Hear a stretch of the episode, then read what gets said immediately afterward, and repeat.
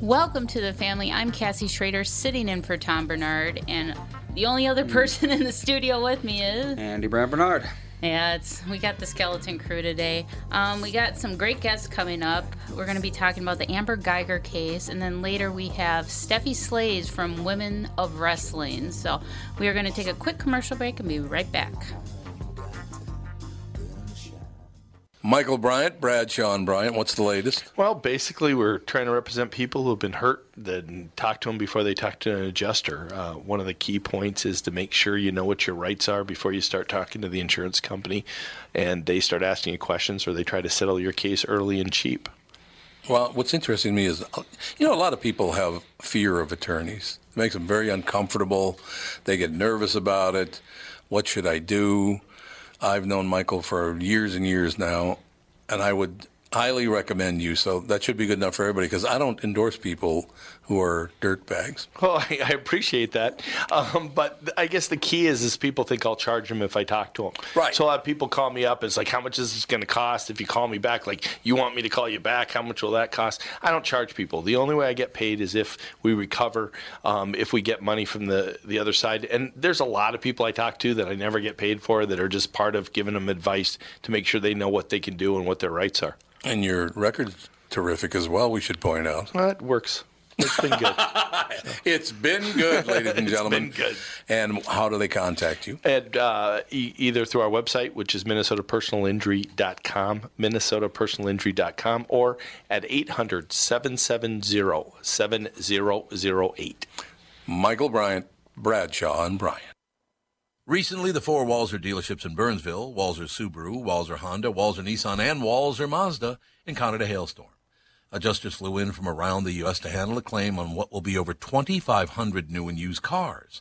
They've drastically reduced the pricing on these vehicles, and there are some wonderful bargains available. But here's the deal. I normally hate the hurry these won't last style of marketing, but in this case, it is true. It's not like they'll go into the back lot at night with hammers and make more. I also usually tell people to check them out online, but in the case of slightly damaged cars, you really do have to see them for yourselves. Stop out to Walser Mazda, Nissan, Honda, and Subaru just south of the Burnsville Mall on Buck Hill Road. If you really want to, you can tell them Tom sent you, but that sounds kind of dumb.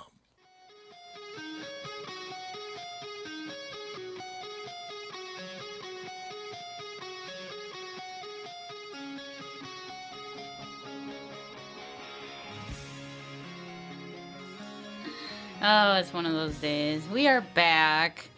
Um, Tom had to take a couple days off to deal with some friends and family stuff. So the rest of some so here's some programming notes. Tomorrow and Friday we'll be doing a best of. And we'll be back in our new studio, hopefully, on Monday.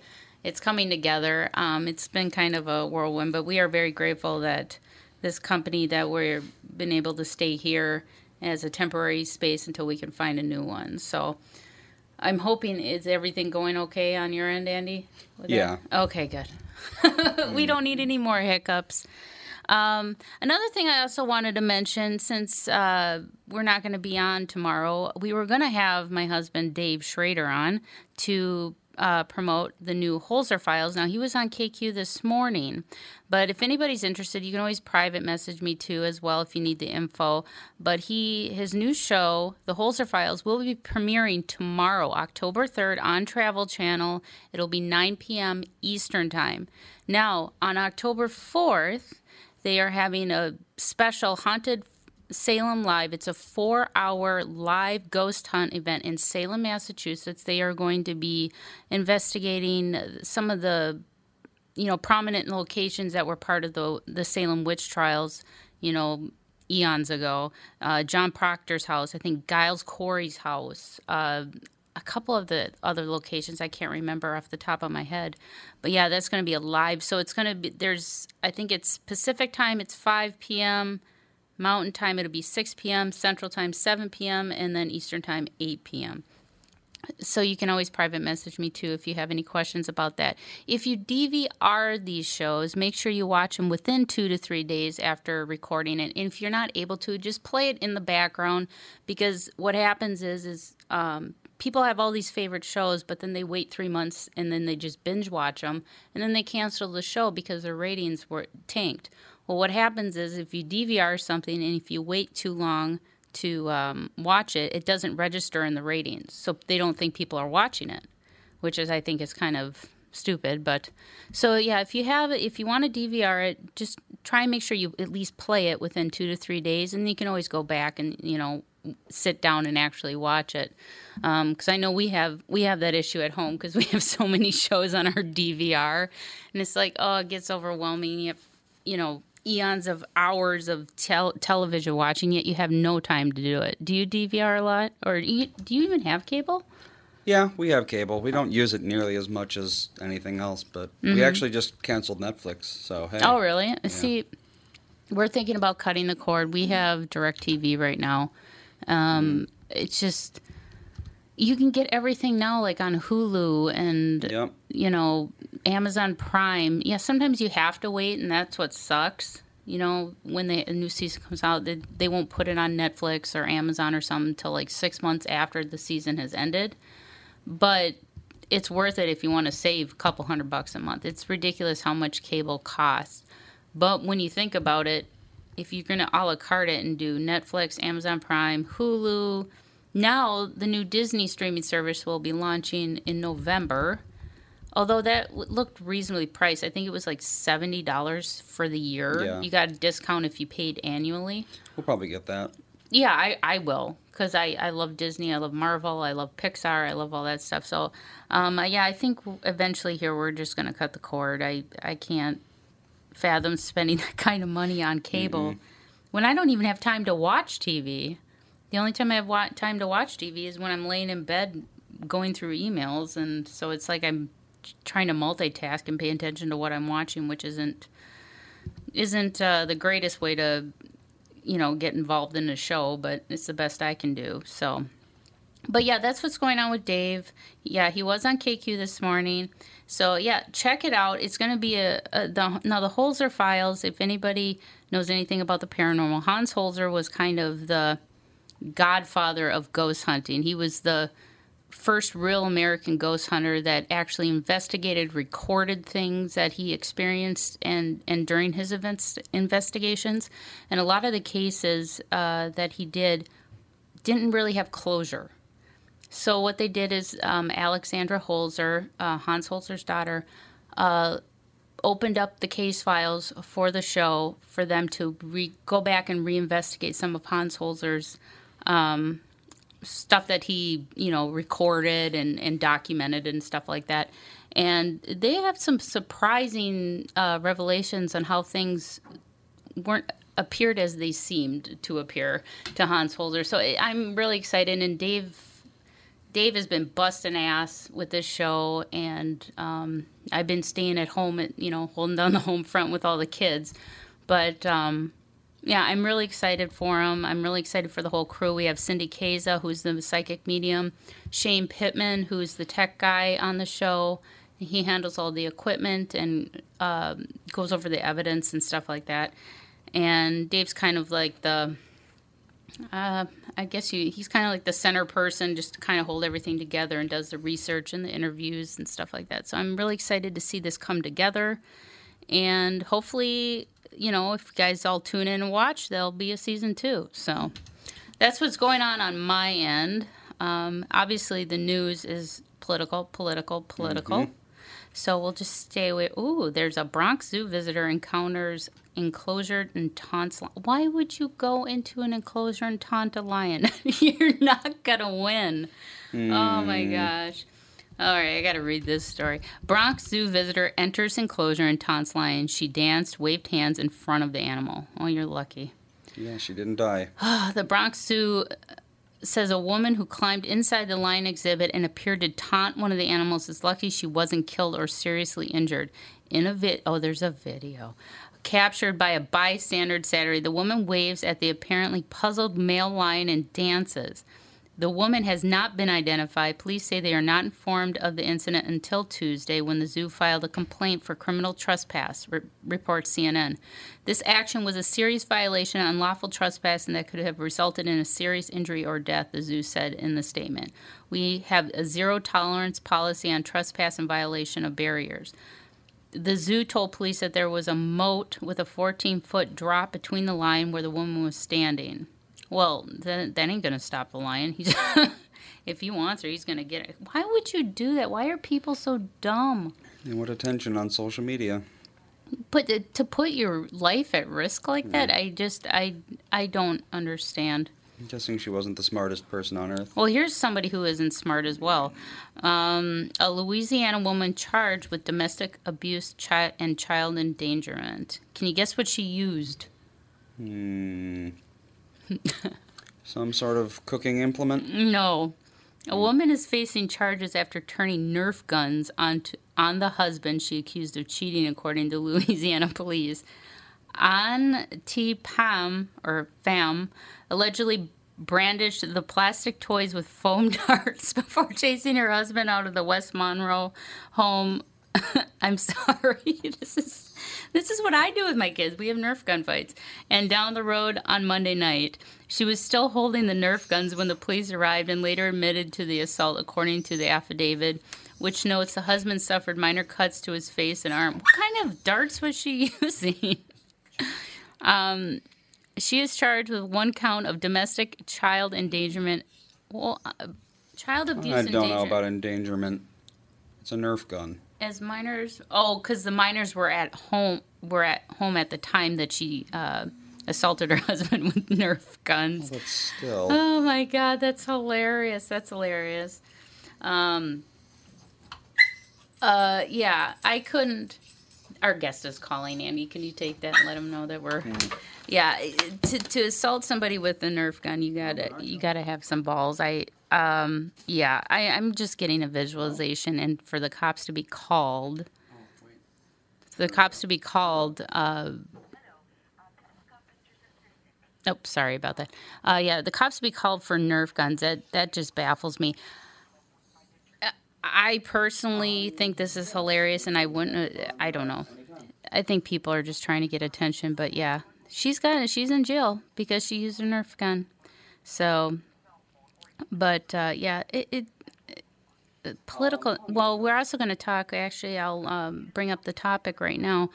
Uh, the guest on the line. Uh, we are talking about the Amber Guyger case is found guilty of murder.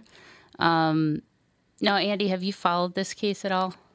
Have you heard about this Amber Guyger case? Um, I've heard of it. Yeah, Yeah, no, this they're calling could- it at 45, by the way, not 25. I don't Oh, okay. why. All right. But Um, hey, Well, he'll be coming up at eleven forty-five then. Yeah. Well, we can kind of prelude with this case. Uh, Amber Guyger is a former police officer, and from what I gather, she went to her apartment. Well, she thought she went to her apartment. Her apartment. I think she went to the apartment above her instead of hers. And when she went in, she saw a man standing there, and she just point blank shot him. yeah, I'm guessing she was drunk or high or something. You would. I, she had to. have- How could you not know you're not in your own apartment? yeah, that to me is um, baffling and it- you know and she's trying you know she was convicted and found guilty today or maybe even as we speak the sentencing hearing is going on she could be facing life in prison um, we'll keep you updated if something breaks on that but um, you know and of course uh, the she's a, a white woman and she shot a black man point blank range um, so there's that line that that's been drawn in the sand. So you know, Black Lives Matter has been involved and stuff like that. I don't know what her state of mind was for her to, to pull a weapon. She said she was scared, but you would think you would know you're not in your apartment. you would think. I don't know, something like she parked in the wrong parking ramp, and I, I don't know. She doesn't, something's fishy with her. I, you know, she sounds like she's crazy, but um, yeah. So we'll we'll be talking with uh, a lawyer about that and find the ins and outs, and maybe by then we'll have word of the sentencing. Who knows?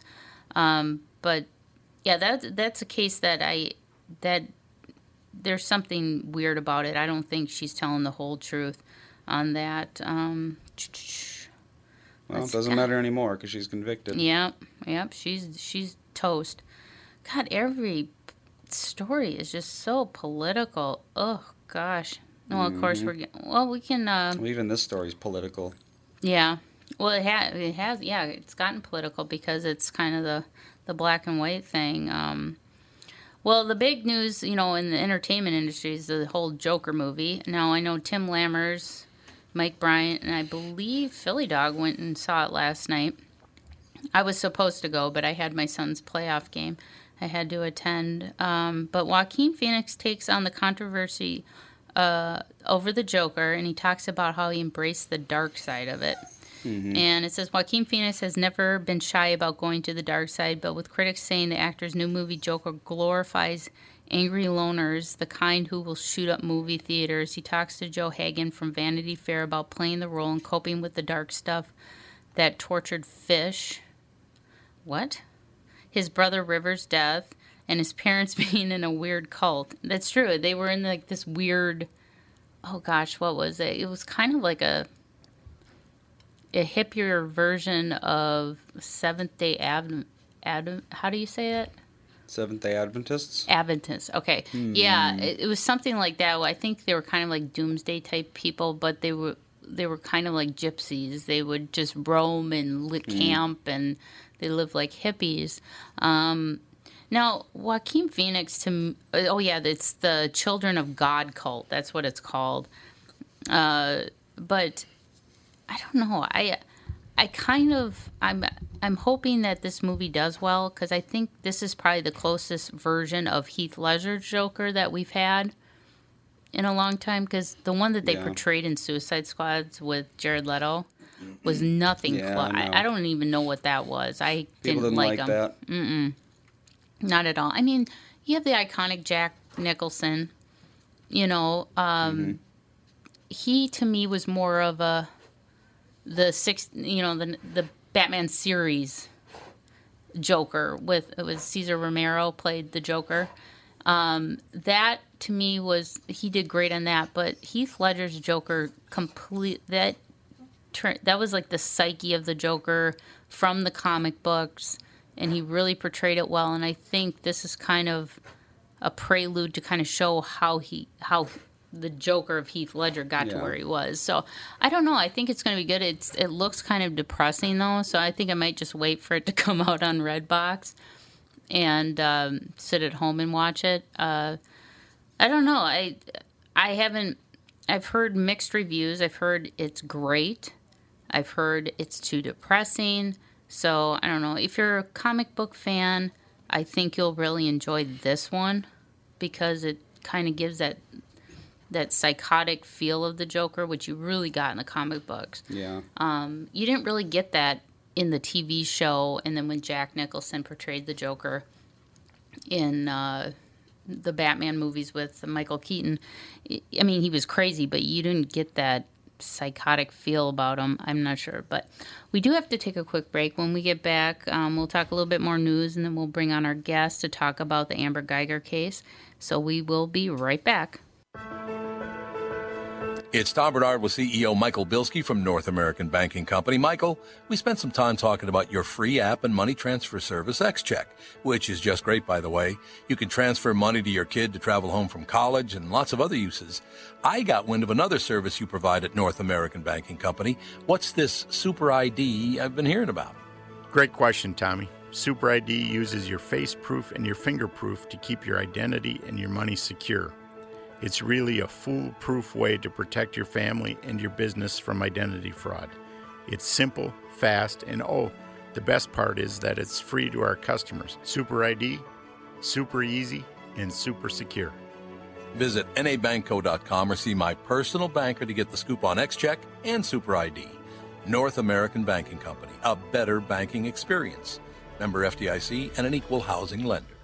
Tom Barnard here for Whiting Clinic LASIK and Cataract. There's no better time than now to ditch your contacts and pitch your glasses. Whiting Clinic is the place I trusted to do this for me, and it's not just me. There's a reason Whiting Clinic is the number one LASIK practice in the United States. Dr. Whiting's unsurpassed experience, the most advanced Contoura laser technology, and lifetime coverage are all backed by Whiting Clinic's best price guarantee. Being the experts they are, they wanted to make sure you have the very best for your eyes, just like I did. Call now for Whiting Clinic's $500 off LASIK savings. If you're like me, not a big fan of glasses and contact lenses, then it's time you found out if you're a candidate for LASIK. And Whiting Clinic is definitely the place to go. Call 855 554 2020 today or visit whitingclinic.com to set up your free LASIK consultation. Remember to tell them that I sent you and save $500 on your LASIK. Offer good for a limited time. Call Whiting Clinic for details. Good for both eyes only. Cannot be combined with any other offer.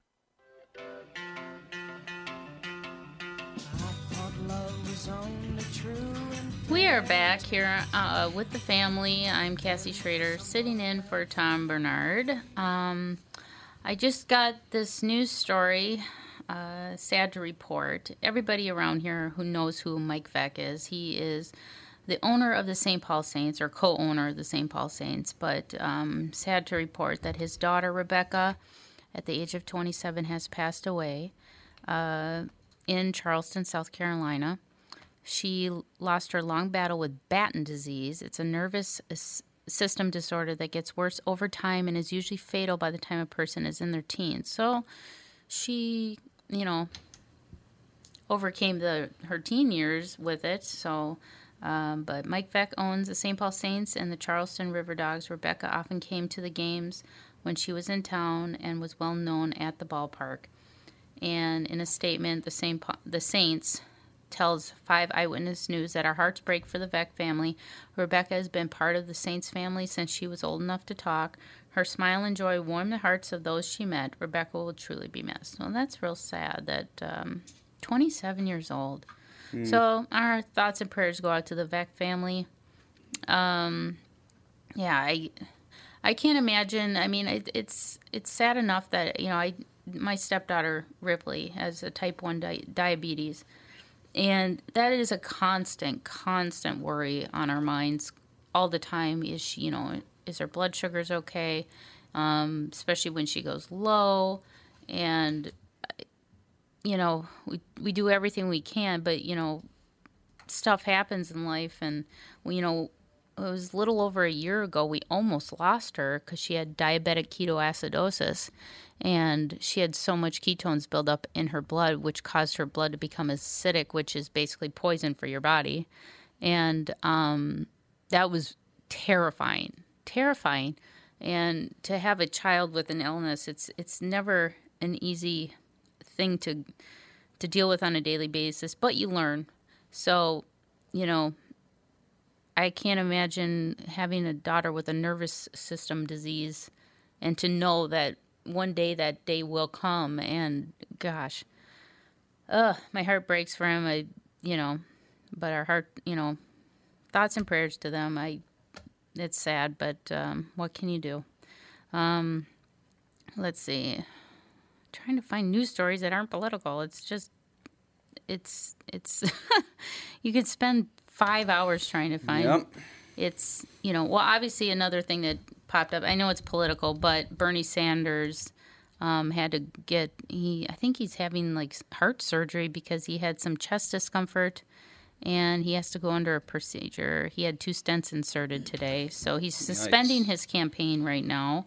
Um, it says Bernie Sanders had a procedure for an artery blockage. A rep confirms. Um, the 2020 Democratic contender experienced some chest discomfort while he was at an event Tuesday. A blockage was discovered in one of the 78 year old's arteries, and two stents were placed. The AP explains that the procedure involves threading a tiny balloon into the blocked artery to expand it, and then they insert a stent, which is a wire mesh tube that can be inserted to maintain the artery's opening state.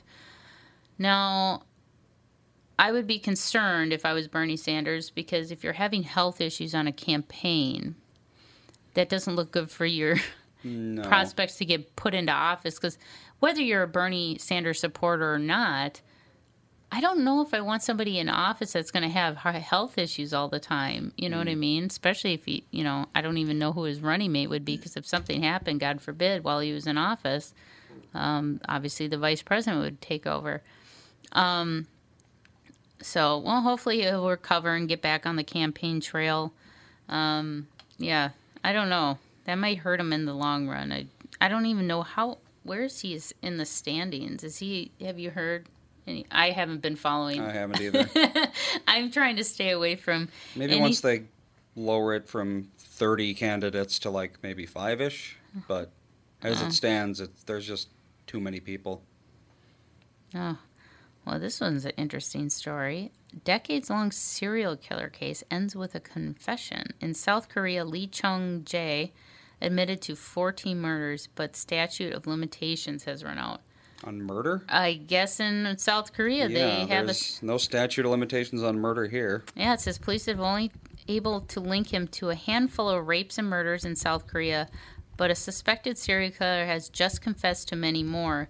The New York Times reports that 56-year-old Lee Chung Jae, already in prison for life for raping and killing his sister-in-law, has confessed to nine murders. He is suspected of the I'm going to butcher this Hung Song I don't know, uh, between 1986 and 1991. In addition to five more rapes and murders there and elsewhere, her uh, per police investigator Bang Jisoo.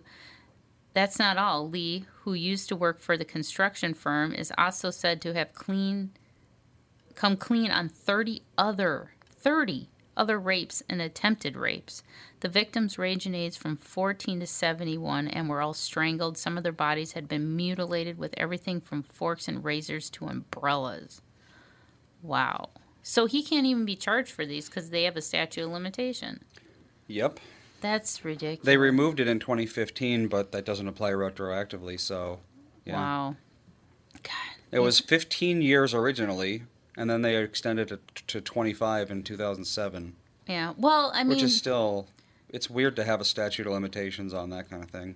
yeah, but you know, he he already is going to be serving life in prison. Yeah, so he can say anything he wants. It doesn't really matter. Whether Yeah. he did it or not won't affect anything. It just gets him in the news, gets him more attention. Yeah, well, I mean, you know, the victims' families, the ones that he confessed to that he can't get charged for, at least they know he's put away and he can't do it to other people.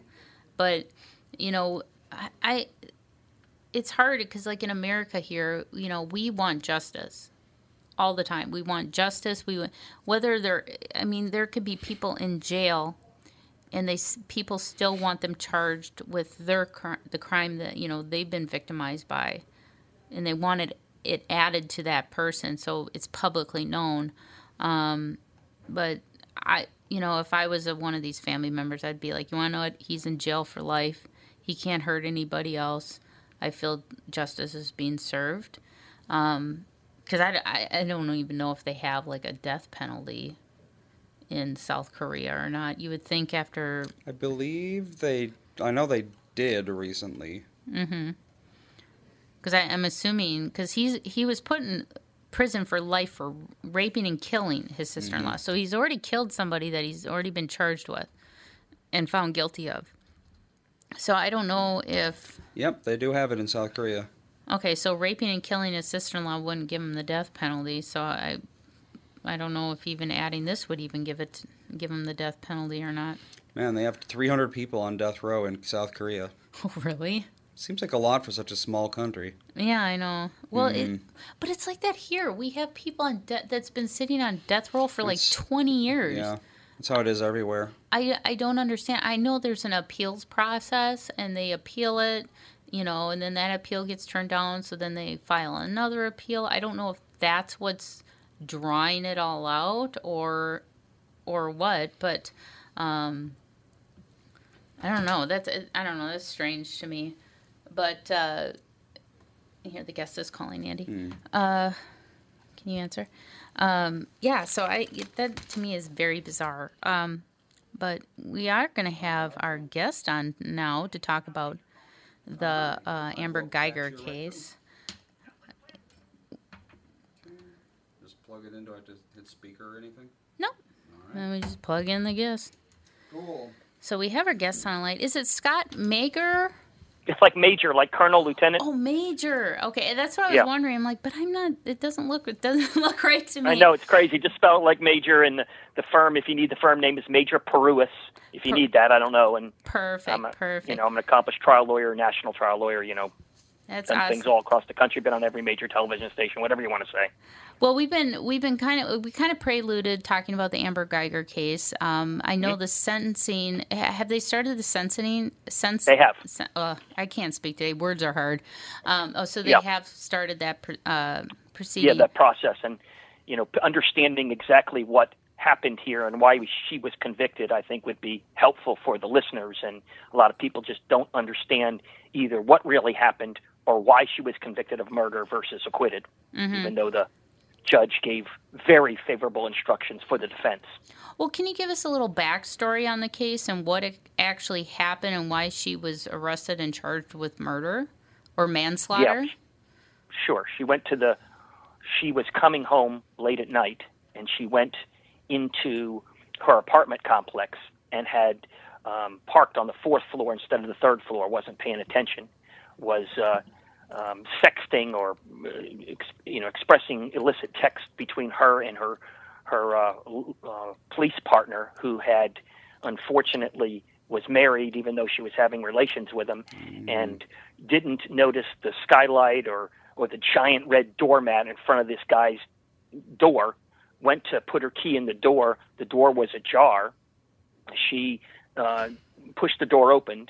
Didn't realize that there was a missing table or giant TV there, and uh, apparently, you know, drew her weapon and uh, shot this guy who was sitting eating ice cream. And um, she was in, indicted, charged originally with manslaughter, and then it was upped to murder, and then a trial occurred to uh, proceed to determine whether or not she could be acquitted. And as part of that illustration of what happened, the um, jury was instructed as to not only what's called the castle defense, which is in, in in Texas and Florida, it's very common where you can stand your ground if you're in your own place and somebody comes upon you and is going to commit some deadly act and you're in reasonable fear of your life, but also on what's called the mistake of fact defense, which in my opinion should not have been instructed on, but they did anyway, which basically said that you should acquit if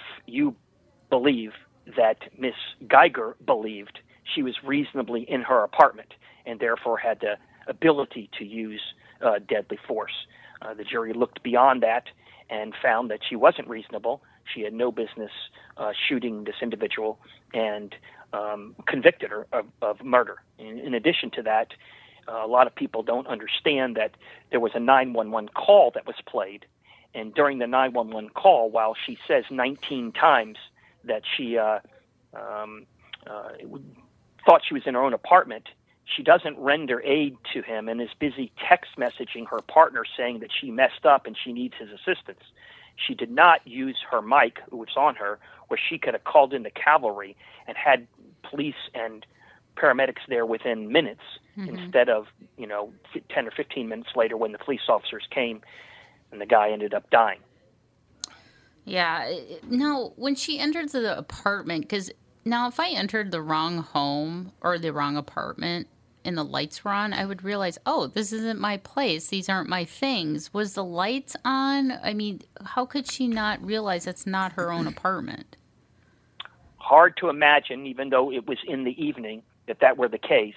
Uh, there was a TV playing, but as a police officer, different than you or I, mm-hmm. police officers have to rely on their training. Their training is to know, to observe, to be aware.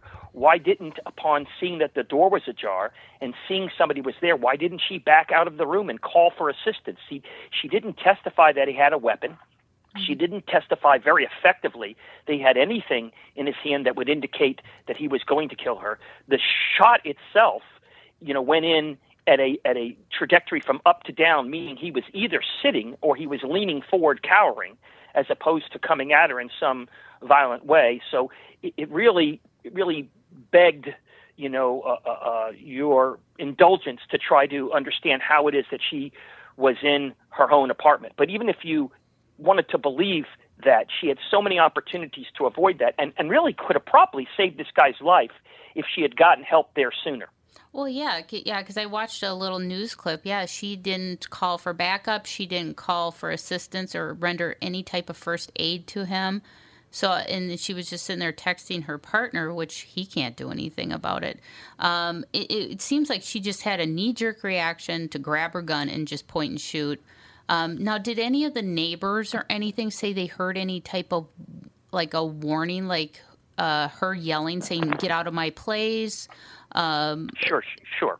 She claims that that she uh, yelled at him to show his hands and to back off, and and he failed to respond, and that was contradicted by other people who said they did not hear such things uh, come out of her mouth. And I, I think when you think about it from the standpoint of training, while you and I might be surprised to enter a particular home and might use a weapon in a different way, a police officer is much more skilled. And two things that were important number one, that she probably should not have discharged her weapon, but number two, she could have called for backup.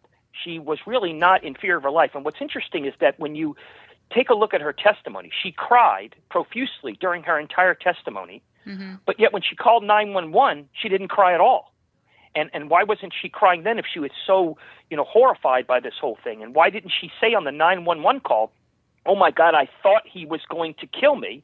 All she said was i thought it was my apartment i thought it was my apartment. And probably because she wasn't paying much attention. It's really hard when you look at this giant red neon red doormat that's right in front of the house how you could bend down to, you know or lean forward to put your key in and not see that mat. Just don't think she was paying attention and she was probably involved in some you know texting stuff that was distracting her. She made a mistake. It's, it's just an awful thing but you have to pay the consequences of that when you use a deadly weapon improperly yes. Well, we have to take a quick break. Uh, can you hang on with us for another segment? of course Okay, we'll be right back after these messages. What are the things you want to avoid when it comes time to sell your home? Hey, it's Tom with my realtor, Chris Lindahl. If you're like most people, it's things like open houses, staging, decluttering, repairs, maintenance, and all the people coming through your house. Hey, Tom, the Guaranteed Offer program from Chris Lindahl Real Estate was created for people like you so that you can avoid the things that you don't like doing when it comes time to sell your home. We have been presenting offers for homes in most price ranges. Homeowners are loving our Guaranteed Offer program, especially how much money they are making on their home sale without the inconveniences. So, this program is for all price ranges and conditions, including perfectly maintained homes. Most homes do qualify. To see if your home qualifies, go to chrislindahl.com and click Get Offer right now. Will you be the next homeowner to accept an offer from our Guaranteed Offer program? Find out now. If you qualify, you will get an offer in 48 hours or less, and the best part is you get to pick a closing date that is convenient for you and close in as little as three weeks. Go to chrislindahl.com right now to see if you qualify or call 763 401 SOLD. That is 763 401 SOLD. Tom here for Sabre Plumbing, Heating, and Air Conditioning. Right now, Sabre and Bryant are teaming up to offer 0% financing for 36 months when you buy a new Bryant furnace. This is the perfect time to replace your old furnace with a new trouble-free, energy-efficient furnace from Sabre. And when you buy Bryant equipment, you're getting one of the most trusted names in the industry. This 0% offer is available for a limited time. Call Sabre Plumbing, Heating, and Air Conditioning to find out more, and please tell them that Tom sent you. Sabre and Bryant, whatever it takes.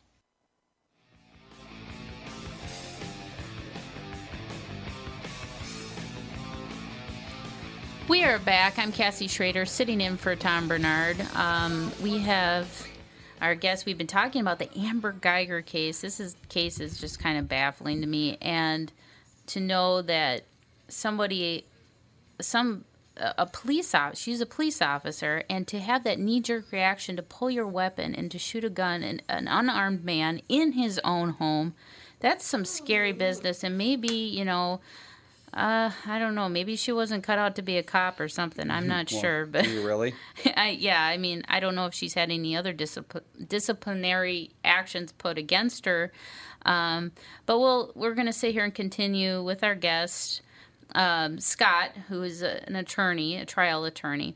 So now, so we kind of covered what happened in the case. Now let's go into the trial and find out exactly what happened in the trial. In which um, she was she trying to say that she was um, not in, not in, plead insanity, but did she just say she wasn't in the right state of mind when this happened, or what was her excuse?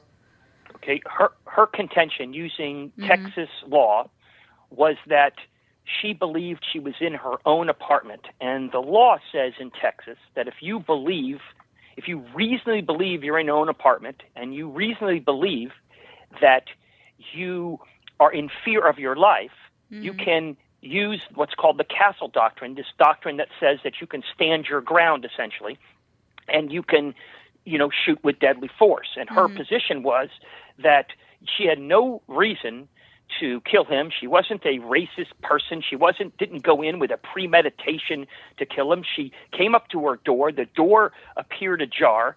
She walked inside. She was startled by a a, a large man who, you know, did not respond to her requests that she show his hands, and she discharged her weapon because she felt that she was in fear of her life. That that was her argument. And mm-hmm. in the jury instructions, that is the instructions that the jury has to follow, it actually provided what's called a mistake of fact defense that said that if you reasonably believed you were in your home, then you can be acquitted even though you use deadly force because you're mistaken in using that deadly force. And even though I personally disagreed with that jury instruction being given, that really helped the defense. And then they got up and talked about you should stay away from all of the extraneous information. That is the information about she was texting with her, you know, former partner and making inappropriate statements and things like that. And you should focus on whether or not she was reasonable in believing she was in her own apartment and if so, you should acquit under the jury instructions, which required them to acquit in that scenario. So it appeared powerful for her to be able to use this defense to get an acquittal. And the way to beat that conviction was beat that acquittal would be to go and explain to the jury how many times she missed opportunities to see it wasn't her place mm-hmm. and then to show the unreasonable nature of her behavior, and then juxtapose that together with some of the improper comments she made and her lack of remorse initially and her desire to protect herself to show that maybe, in fact, she shouldn't be acquitted and that's what happened in this particular case. Now, has she had any? Uh, has she had any complaints at while she was serving as a police officer? Um, you know, separate from this case, obviously. Like, if she had any run-ins with uh, people that have come back and complained about her behavior towards them as a police officer, um, anything of well, that it's interesting nature? That you, yes, sure. It's interesting you raise that because there's a couple of things that are of of import. One of them is she did have an officer related shooting where she had previously shot somebody for taking her taser away. Um, and then she had also previously been, she applied to two other police departments before she got this job and was turned down. We don't know the reasons why. Um, but she was not necessarily some sort of problem person who had had run ins and things like that. It's just the training you have to ask yourself why wasn't she either better trained or why wasn't she paying attention you know when she's entering a home and she realizes you know that somebody's in the home and she has the ability to back out the ability to call for the entire police department to come they would come immediately. And then when she accidentally shoots him she could have the opportunity to get everybody out there immediately. And so by getting those people out there immediately she admitted she might have been able to save the guy's life so even if you made a mistake, you might have been able to save the guy's life. So there were different component parts. The biggest one being, it seems incredible that, that she was in her wrong apartment, but th- th- these component parts put together tended to show, wow, this is something that you really can't excuse. Yeah. Well, I mean, you well, know. One obvious question is mm-hmm. was there a toxicology report and do we know the results of it? Yes, she did not have a problem in any way hmm. uh, with with her facilities or, or, or capabilities. Interestingly enough, she had sort of suggested in her defense that she had come off a 12 or 15 hour shift and it had been she was somewhat tired. I thought that was a mistake because it was belied by the facts that they had text messages showing that she was going to have some sort of sexual rendezvous with this uh, with this for, with this former partner of hers, you know, who was a who was married at the time. It, it just to me that was a total backfire. But the reality is, she wasn't uh, compromised in her mental, you know, or emotional faculties. Well, I mean, unless she was so embodied on on this sexting with her partner, it, you know, cell phones they're they're very distracting. They they take you out of your element, out of your environment. I mean, look how many parents that we have every summer that leave their kids in the car. They completely forget it. They're sitting there on their phones texting, not paying attention. People are so wrapped up they're they're not aware of what's going on. It's almost like cell phones I think can influence you not you know, physically, but mentally impair you like alcohol or marijuana. I mean, they kind of draw you out of your surroundings. And, you know, we have issues of people texting and driving and stuff. So, I mean, I could see how, you know, she would be texting, opens the door, oh my God, there's a guy in my place. And then the normal person would be like, wait a minute, this isn't my place. Oh, geez, I'm sorry. And not immediately pull a gun. I mean, to me, that's, that's, very knee jerk, and then to not um, give the guy assistance at all is is especially as a police officer you're you're vowed to protect and serve. Now, if you accidentally shoot somebody or you, you realize you screwed up, you still have to do your job and help that guy out. So yeah, she I think she was just trying to cover her own ass and she knew she did wrong and I and you know for her to use this excuse and that that that castle thing to me is kind of like if you reasonably think you're in your own home, well, either you are or you aren't. I it's to me, I don't mm. know why that. What what what? How did that come about? That castle. Sure. How did sure. that come about? So, let me explain that. Yes. So typically, you're exactly right. Typically, the castle doctrine is designed to protect when you're in your home. An intruder comes in. He has a gun Okay? It's not your job to run and hide under the bed.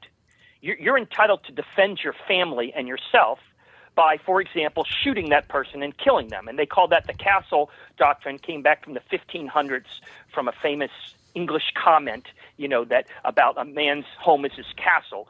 And, and the reality of this in this situation was not just the castle doctrine, but really more to combining the castle doctrine with what's called the mistake of fact defense.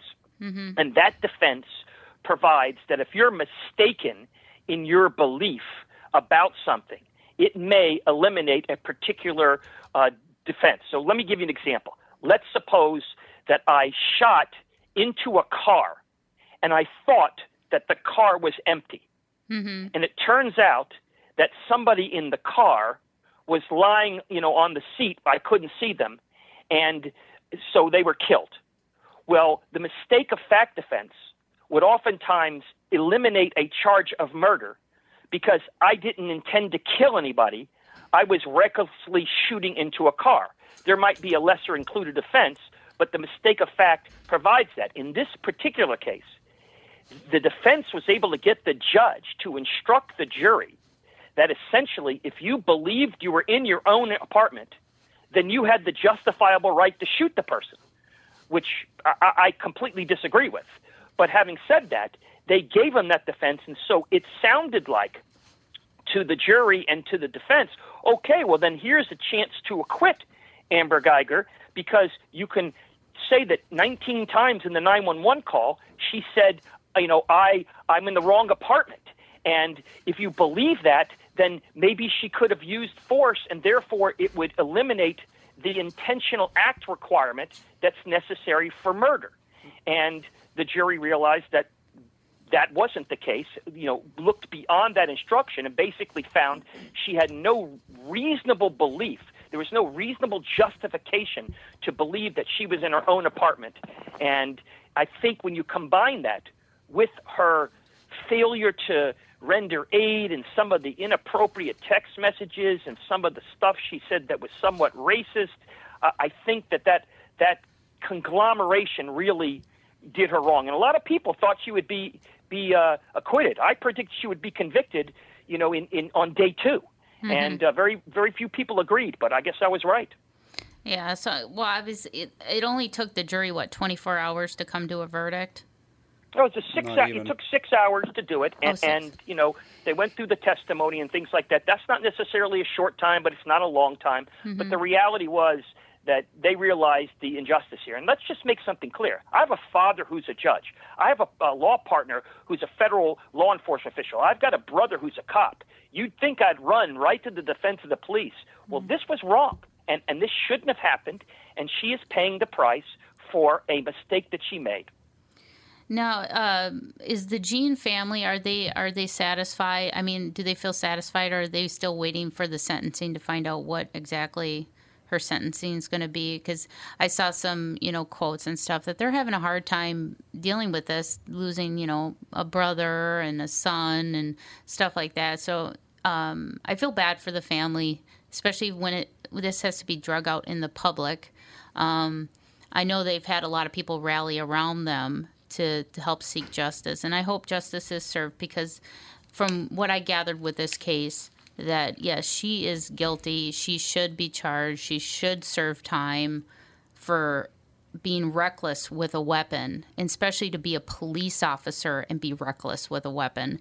That to me is scary, and um, you know, I hope she. I, I personally, I think she should get life in prison because you can't just go around shooting somebody willy nilly and then not even render them aid. Now, I understand accidents happen. Um, you know, she said that she was scared. I get that. But, you know, especially as a cop, like you said, you, you have training. You're supposed to react a certain way. Um, normally, you would think if, if she got into a wrong apartment, she would have drawn her weapon and held it there and then realize it. But no, it seems like she just pulled that weapon and pulled the trigger and and um, now we're sitting here waiting for her sentencing because she killed an innocent unarmed man. So She did. She did kill an innocent unarmed man. Mm-hmm. She did make a mistake. She should have to pay the penalty of that mistake. Mm-hmm. You know, she. I don't think that she's a, a, a, a, a was a horrible person who maliciously and intentionally went in the room intending to kill the person. But mm-hmm. she made a fatal mistake, and she should pay the penalty for that. What's happening now is you're having testimony that is uh, on the sentencing portion of the case, and likely, you know, uh, very emotional testimony from the mother and other people, and then you're going to have some testimony in her defense showing, you know, that she otherwise, you know, was a was a decent human being who made a terrible mistake, and you shouldn't sentence her to life imprisonment. You should sentence her to five years or ten years or fifteen years or something something less than that. Whatever the sentence will be, it will be substantial. I know that they're very, I know that the family's very grateful that there was a conviction for murder. I'm sure it'll be appealed, but uh, there was a conviction for murder. But um, I think unless there is an unusually small sentence, which I don't think there will be, I think they'll be very pleased about the result of that, and they'll have a very good civil lawsuit. Well, good. Well, hopefully, yep. Hopefully, justice will be served, and the and the family will at least take some satisfaction in that because losing a family member, there's no replacement for that. But at You're right. least, uh, you know, they can find some solace in to know that she is um, being punished for her crime and taking away their family member. Well, thank you so much for your time today. Um, it was very informative, and yeah, like I, I will post any updates with this case. You know, once, especially once the sentencing has been read and she, you know, everything is said and done. Um, we'll definitely have to have you back on some more cases. I'll keep in touch with the publicist about that. And That'd you know, be great. Thanks so much. I, re- I really appreciate it. It sounds like a great show, and look forward to helping you guys in any way you need. Well, thanks for joining the skeleton crew today. It's kind of a, it's one of those days, but yeah, thank you so much for your time, and we'll keep in touch. You have a wonderful day. Be well. You too. Well, yeah. I mean, you know, we have Officer Dave who constantly he texts or calls and stuff, and you know, it sounds to me that she just wasn't fit to be a cop. Well, no, she totally wasn't. She was a panicky idiot. Yeah, and you know, being a cop, it takes a good, a solid mental state to be a police officer. The daily things that you have to see and do every day, and and to have a deadly weapon, and to know that you're not mentally capable of handling that. Mm-hmm. Uh, you know, I. I, I they just, made a mistake convicting her for murder, though. You think so? Because murder means that she went into the apartment specifically so she could kill Mhm. a black guy that she doesn't know just because she's that racist, which is obviously an absurd thing to think. Which Yeah. is why I think it's going to give her an angle to get the case thrown out. Oh, to win an appeal. yeah. If they had convicted her of manslaughter, it would be open and shut. Obviously, she's Mhm. guilty of manslaughter by any reasonable definition, but murder just doesn't make any sense. But that's what juries do. They get emotional and they say, no, we have to punish her as much as we can, even if it doesn't make any legal sense. Yeah, because it, it says that the um, the jurors were given the option of finding her guilty of a lesser offense of manslaughter. So I'm assuming the jury is the one that upped it to mur- you know basically That's said what it sounds like, which, yeah. That's And- why you don't let juries choose the, uh, the conviction. Yeah, oh, and uh, we don't know what the demographics of the jury was either, because Mm. this is, you know, a white woman against a who killed a black man. So it's like, Yeah. You know, I don't know if that had a part to play in it with the jury or what, but he did say that she had some racist texts and stuff like that. So I don't know because, you know, we weren't in the courtroom. We don't know the case. But we are going to take a break. We are going to come back into the second hour. And, and um, later in the hour, we are going to have Stephy Slays, who is from Women of Wrestling. I guess that, you know, it premiered back in September, but I think she has a big upcoming um, matchup. So, and we also have uh, Rowdy Roddy Piper's daughter, Teal Piper, who's been wrestling in it as well. So we'll be right back.